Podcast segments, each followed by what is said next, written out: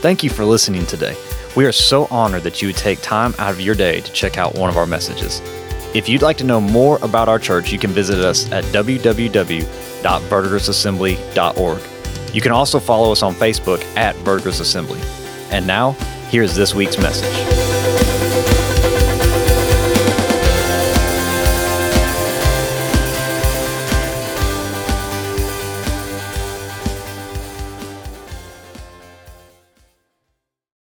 Amen. I'm thankful for what Jesus has done. He's won the victory for you. Amen.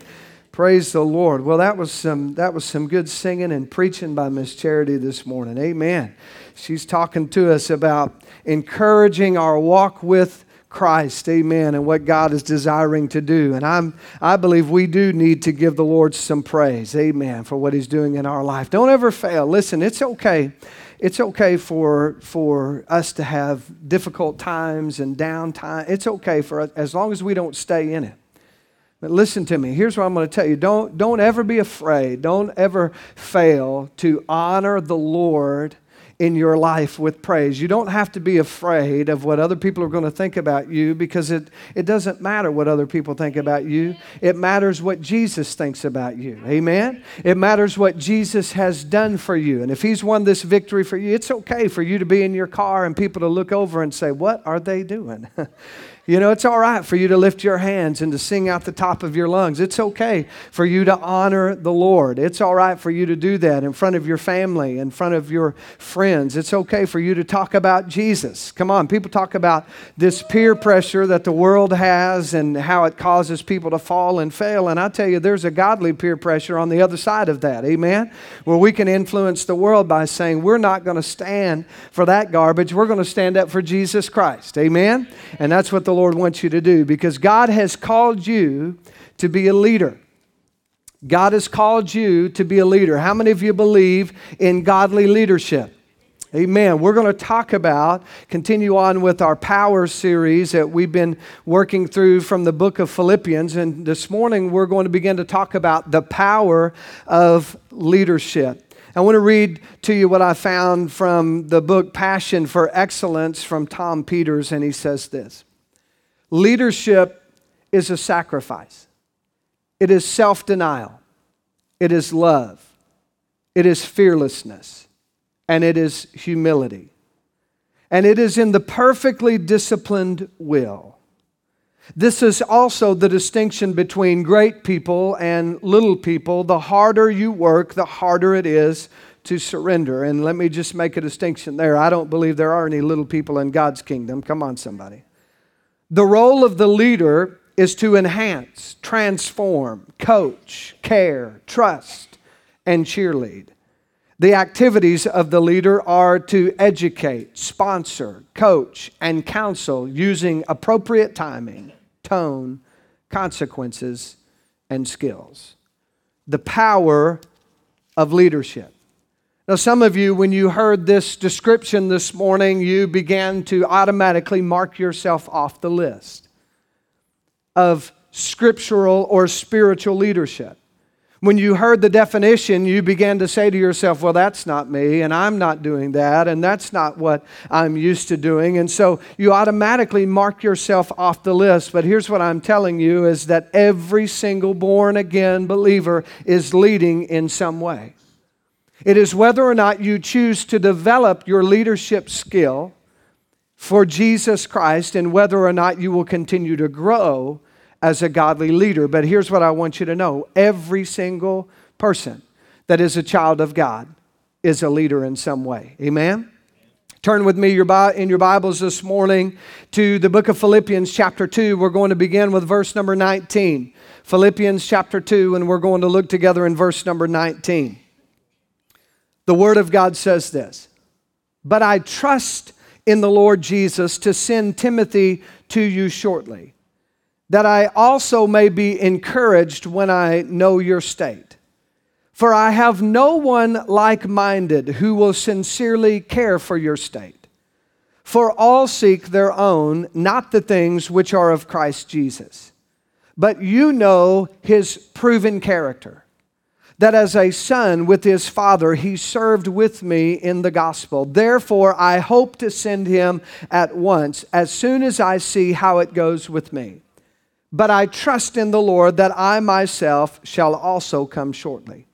Yet I considered it necessary to send to you Epaphroditus, my brother, fellow worker, and fellow soldier, but your messenger and the one who ministered to my need since he was longing for you all and was distressed because you had heard that he was sick. For indeed he was sick almost unto death, but God had mercy on him, and not only on him, but on me also, lest I should have sorrow upon sorrow. Therefore I sent him the more eagerly, that when you see him again, you may rejoice, and I may be less sorrowful. Receive him, therefore, in the Lord with all gladness, and hold such men in esteem. Because for the work of Christ he came close to death, not regarding his life to supply what was lacking in your service toward me. Now, this is a very interesting passage of Scripture, and in this chapter, Paul begins to identify three human entities that are critical in order for a church to be healthy. He begins to define what it looks like in order for a church to be truly healthy. First, we talked about the church as a whole, and then Paul began to talk about the individuals that actually make up the church in this passage of scripture that we're looking at this morning, Paul begins to focus on probably the most critical component of a healthy church, and that is that the church would have healthy leaders. Probably the most critical component of a healthy church is that a church would have healthy leaders.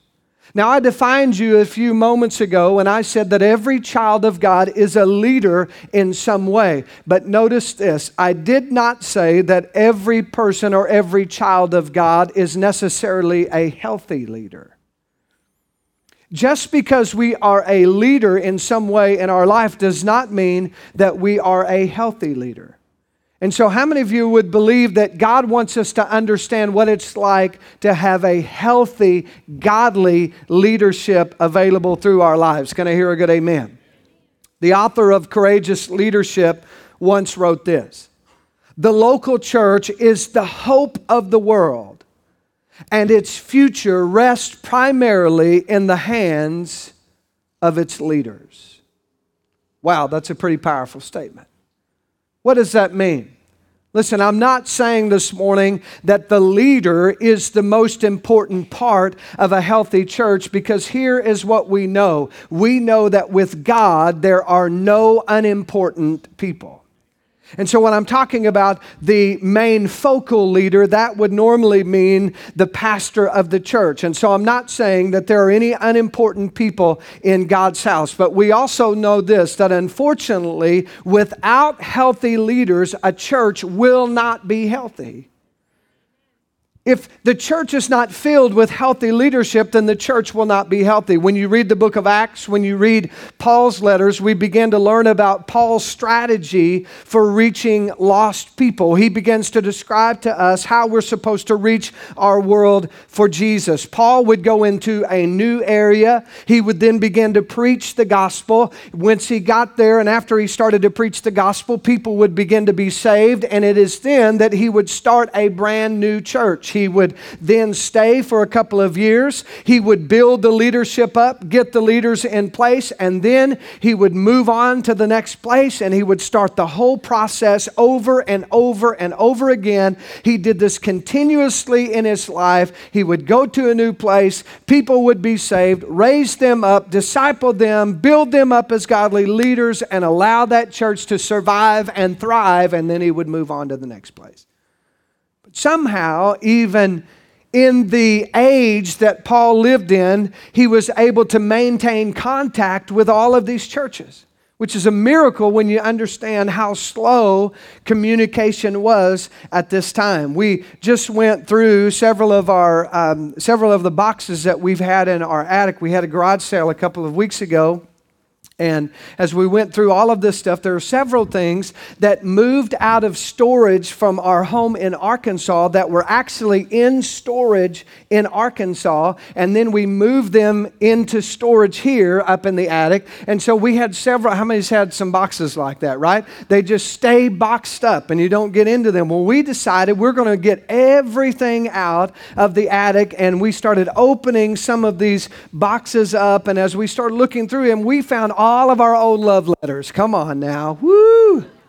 It was awesome. I mean, we had love letter after love letter. And so let me tell you something. If you want something exciting to do as, as a married couple, you find your old love letters and you just lay in bed at night and you read your old love letters to one another. Now, that is some excitement. So that's what we've been doing every once in a while. I've been getting some of those old love letters out. But in some of those boxes as well, not only did we find communication back then, but we also found some love letters from my great grandparents, some of them from 1900, 1915 through that era, some old love letters that have been passed down to me. So we were reading through some of those, and literally we had to teach and tell our kids that when you wanted to communicate back then, that you would send a letter on this day because you knew that they would get it on this day. And one letter said, I hope that you can come. My great grandmother said, I hope that you can come to my house on Wednesday.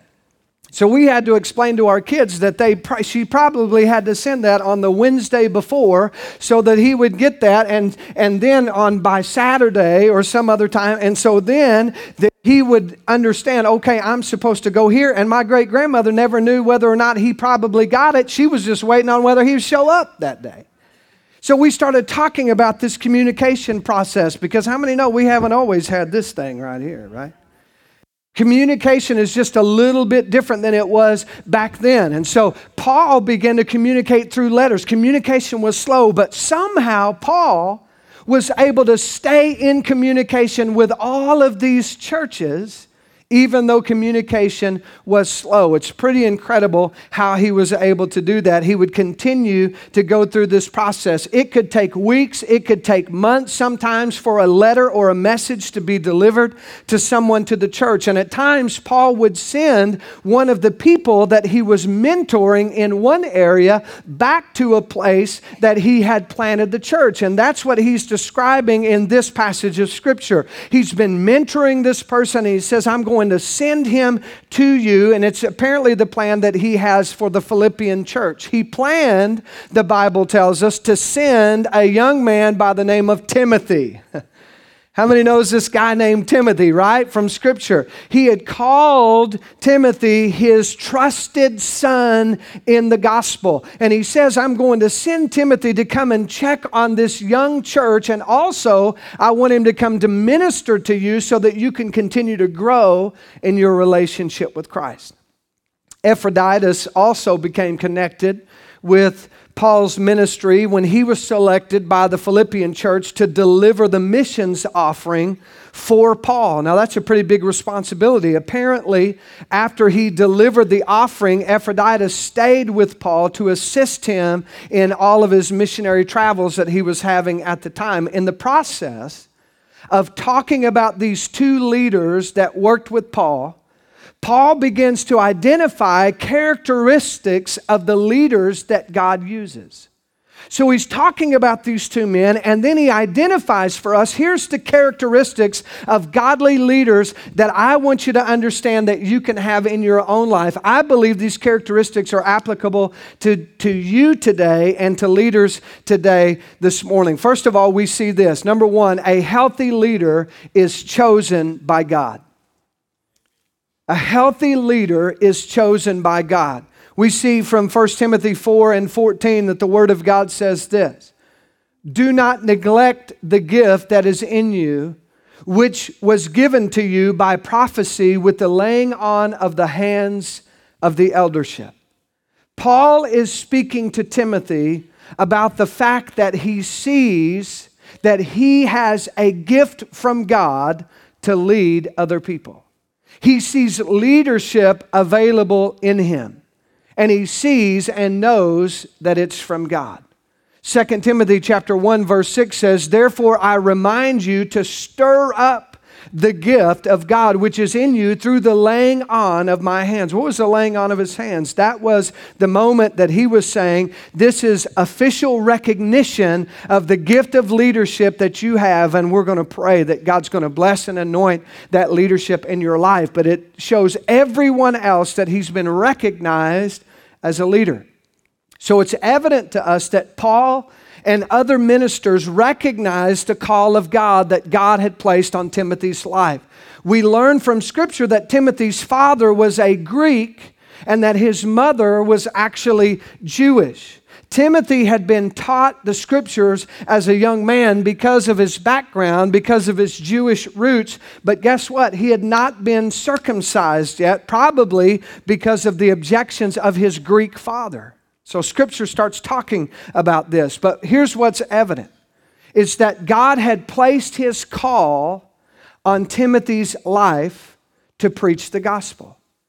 God had chosen Timothy as a leader. So Paul took Timothy under his wings and began to and began to mentor his life. He taught him, he worked with him, he invested time and money with him. He invested his life into the life of this young man. Listen, a God-chosen healthy leader will invest in other God-called leaders.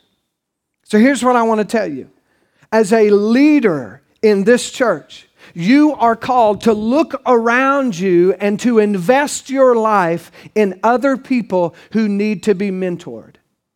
You are called as a God chosen leader to rise up and to begin to look around you, not only to be, to be able to say, Well, I'm just concerned about what God wants to do in my life. No, God has called you to look around your life to invest in the lives of other people so that they can be developed as godly leaders.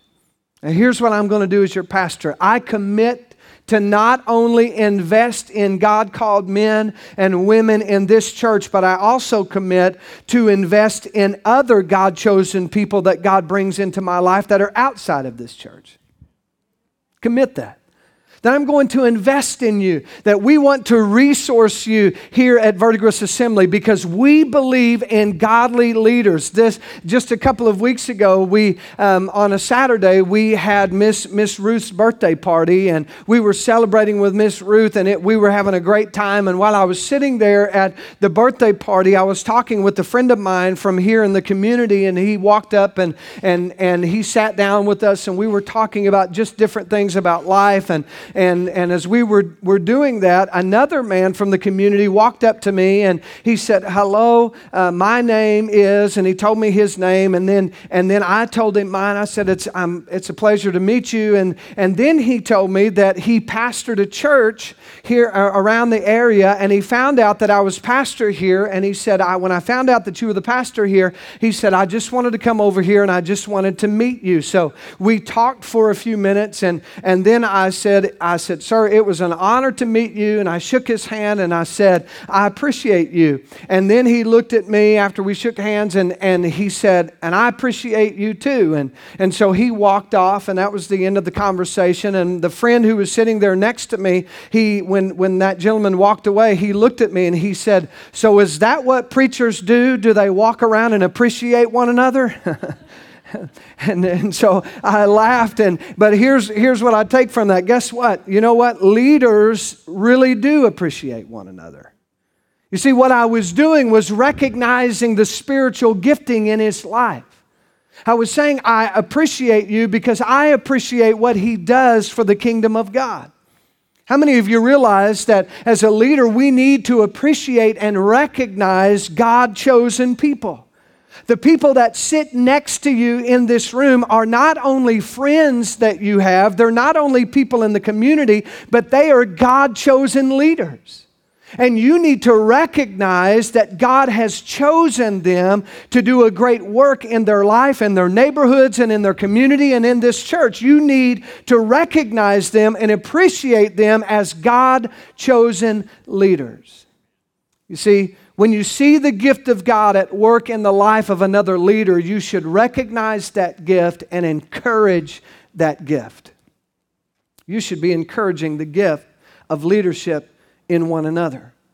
You see, that's called healthy leadership. But when leaders in a church began to look at something that is wrong in somebody else's life, we leave out an, an important characteristic of godly leadership. Instead of trying to find out what someone is doing wrong, we need to find out what other people are doing right. Amen?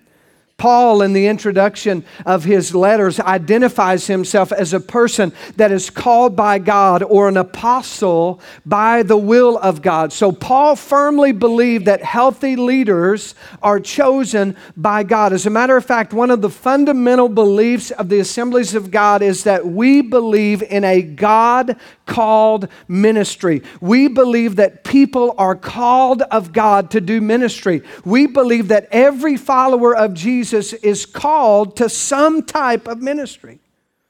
Not everyone that has been called to ministry has been called to occupational ministry. See, some people get mixed up about ministry, and when they hear the word ministry, they think, I'm not going to ever stand on that stage. There's no way that I'm ever going to do that. Listen, there's a difference between occupational ministry and ministry. Every leader has been called of God with a ministry, but it's not necessarily occupational ministry. It doesn't mean that you have to stand up in front of other people and talk or preach or take up an offering or lead worship or teach a class. Come on. But you still have a God called ministry. It was evident to Paul that Timothy was a young man that was called of God. He had a calling on his life, and because of that, he made a decision, Paul did, to invest in the life of Timothy because he believed that he had been chosen by God. So, my question is who are you investing in? Who are you investing in? Who are the people that are surrounding your life that you have made a decision to invest in their life? Who are the godly people that are surrounding you that instead of just walking up to them and saying, Oh, hi, how are you doing? and going your way and talking about the weather when everybody's talked about the weather? Come on. Instead of just doing the normal that everybody else has done, who are you investing in? Who are you digging deeper into in order to raise them up to be godly leaders? The next thing that we see is this Next, we see that a healthy leader is a team player. Everybody say team player. Philippians chapter 2 verse 21 says, "For all seek their own, not the things which are of Christ Jesus." Wow. Paul is identifying some problems. He's saying, "Look, there's a lot of selfish people." There's a lot of people that are just trying to do their own thing. He understood the concept that Jesus had instituted. One of the first things that Jesus did when he started his public ministry was to do what? He called some men to join with him, to be with him, and to learn from him, right? When he started his public ministry, he didn't go out and say, I'm going to do this all by myself. He started reaching out. He started going to the banks of the river and, and the Sea of Galilee, and he started saying, Hey guys, I want you to come and be involved with me in ministry. I want you to partner with me. He would go to the tax collector, he would go to all these different types of people and say, Hey, come and follow me. You see, Jesus understood that he needed help. Now, think about this. I just said this is Jesus we're talking about. Why would Jesus need help?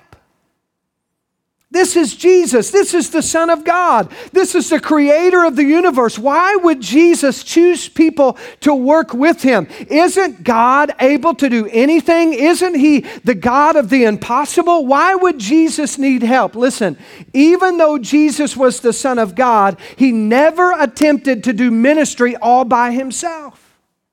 He trained up, he equipped a team of people to work with him. And even eventually, he began to send out these people to minister without his physical presence being with them.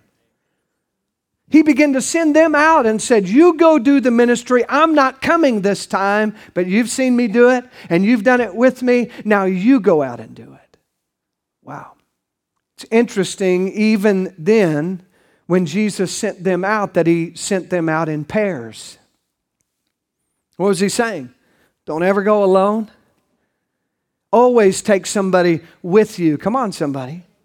Jesus understood the team concept. Notice this. Notice the terminology that Paul uses with Epaphroditus, Philippians 2 and 25. Yet I considered it necessary to send to you Epaphroditus, my brother, my fellow worker, my fellow soldier, but your messenger and the one who ministered to my need. Did you notice all of that? My brother, my fellow worker, my fellow soldier. In other words, Paul was identifying in Epaphroditus, we've been doing this thing together. We've been doing ministry together. We've been working together as a team. Listen, while healthy leaders understand that they may be the leader in charge, they also understand that they are not more important or valuable than other healthy leaders. Just because there's an ascending order in leadership does not mean that one is more valuable than another person. Come on. There's no one that is more valuable to God than you are. Woo, did you hear what I said? I said, There's no one that's more valuable to God than you are. I don't care if you're on the bottom of, of the income rung of the ladder or the very top. I don't care whether or not you are at the top of politics or at the bottom and you just like to gripe about it. Come on. I don't, I don't care what your position is. There's no one that is more valuable to God than you are. Ephesians chapter 4, verse 11 says this. And he himself gave some to be apostles, some prophets, some evangelists, and some pastors and teachers for the equipping of the saints of the, for the work of the ministry, for the edifying of the body of Christ, till we all come to the unity of the faith and of the knowledge of the Son of God, to a perfect man, to the measure of the stature of the fullness of Christ, that we should no longer be children tossed to and fro and carried about with every wind of doctrine doctrine by the trickery of men in the cunning craftiness of deceitful plotting, but speaking the truth in love may grow up in all things into him who is the head Christ, from whom the whole body, joined and knit together, together by what every joint supplies, according to the effective working and by which every part does its share, causes growth of the body for the edifying of itself in love. We're all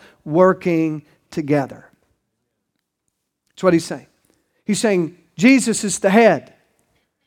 He's number one. But everything else, regardless of how what we would say a person is really vastly important in somebody else, but listen, I want you to understand something that if, if you cut off a member of your body and you cut something off, you are going to notice that it's gone.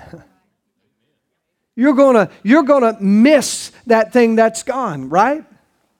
And when your body's hurting, when you you're going to miss something that's gone. And that's what he's saying. He's saying, look, we're all working together, no matter how big, no matter how small, we're all a part of the body of Christ, and we should be working together, following the head, which is Christ. This passage shows us that our primary function as a healthy leader is to train and equip and motivate people for ministry. It is my opinion this morning that one of the reasons that many churches, not all, small, but many churches stay small is that they have a pastor that tries to do all of the ministry all by themselves and they never train or equip people for ministry and they wind up having to do all of the ministry all by themselves. Happens all the time. 1 Corinthians chapter 3 verse 9 says this, "For we are God's fellow workers. You are God's field you are God's building. 2 Corinthians 8 and 23 then says, If anyone inquires about Titus, he is my partner and fellow worker concerning you. Or if our brethren are inquired about, they are messengers of the churches, the glory of Christ. We are a team. We are called to work together, chosen with a pur- purpose from God to accomplish His will in the world today. To, listen, team means together, everyone accomplishes more. As a team, we can accomplish more together for the kingdom of God. How many of you believe that? We need to be a team player. I want to invite the worship team to come to the front this morning. God has called us to be a leader, each and every one of us. Number one, who are you investing in? Who are you pouring into? Who have you chosen to begin to pour your life into? How is God using you to be developed as a leader? I want to ask you this question What would eternity look like if we stopped right now? Right now. What would eternity look like? What if things stop? What if Jesus did come back in this moment? What if we went to heaven and stood before God and answered to Him right now? Not only for our individual lives, but what if we stood before God right now and what if we stood before God as a church? What if we had to answer to God for ourselves as a church? What if we get to answer for God for how we worked together? To affect eternity as a church. How would that stat line read for Verdigris Assembly? Would we be personally? Would we be corporately together accomplishing God's will? If we stopped it right now, just we're standing before God. How would that read? A lot of times people like to talk about their glory years in, in high school, especially men. if coach just would have put me in the game, come on, right? Talk about, boy, I was really good back then. So a lot of guys like to talk about their glory days, and maybe some of you remember a gentleman by the name of A.C. Green. AC Green played for the Los Angeles Lakers, the Showtime Lakers. He won several championships with them and played with Magic Johnson, Kareem Abdul Jabbar, and all of those great players. And, and he was a fantastic player in his own right. And AC Green said this He said, At Benson High School in Portland, Oregon, I was a sports minded, egotistical maniac. He said, I was the tallest guy on the team and I could have broken several scoring records. But my head coach, Coach Gray, wouldn't let me. He said, Coach Gray wouldn't allow me to break the records, but he said, even with the brakes on, twice that year I scored 39 points and in the season finale, I scored 40. He said, I averaged 27 points per game that year. That's incredible. As a team, we scored more than 100 points in seven games and, and averaged over 90 for the whole year. I was voted the Oregonians All Metro Player of the Year. The coach wouldn't allow Green, he said, to be the hot shot scorer, however, because he was more interested in the final stat, which was whether or not they became the number one basketball team in the state. His viewpoint of the team was not about AC Green being the number one player, but his viewpoint of the team was that the team would be the number one team. So he knew the only way the players could reach that championship level was for them to become team players working together. A.C. Green said, in basketball and in life, everyone starts out with a what's in it for me attitude. That natural selfishness, he says, has to be broken in order for you to be a winner. You have to realize you can't do it all by yourself. You need the team. Coach Gray made me pass the ball and made me play unselfishly. Regardless of individual stats, we, he said, the team, reached the top, went all the way, and won it all. That's the reason this morning that we're talking about healthy leaders today, because when we work together for the glory of God, we can accomplish so much more than we can as individuals. It's not about being able to highlight one superstar here and one superstar here, or to elevate a pastor or to elevate a team leader. It's not about that. It's about elevating everyone together. It's about as you as a leader saying, I'm going to rise up and I'm going to look beyond myself and I'm going to lift up others around me. Let me tell you something.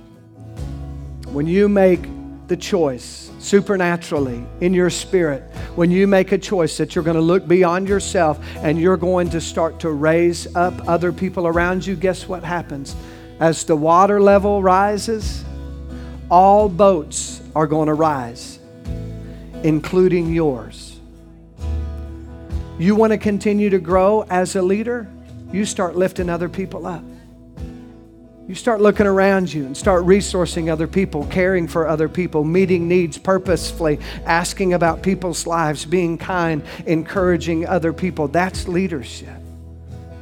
You start lifting up other people, and you are going to continue to rise up as well. How many of you believe you want to be a healthy leader for Jesus? Amen? Could you stand with me this morning?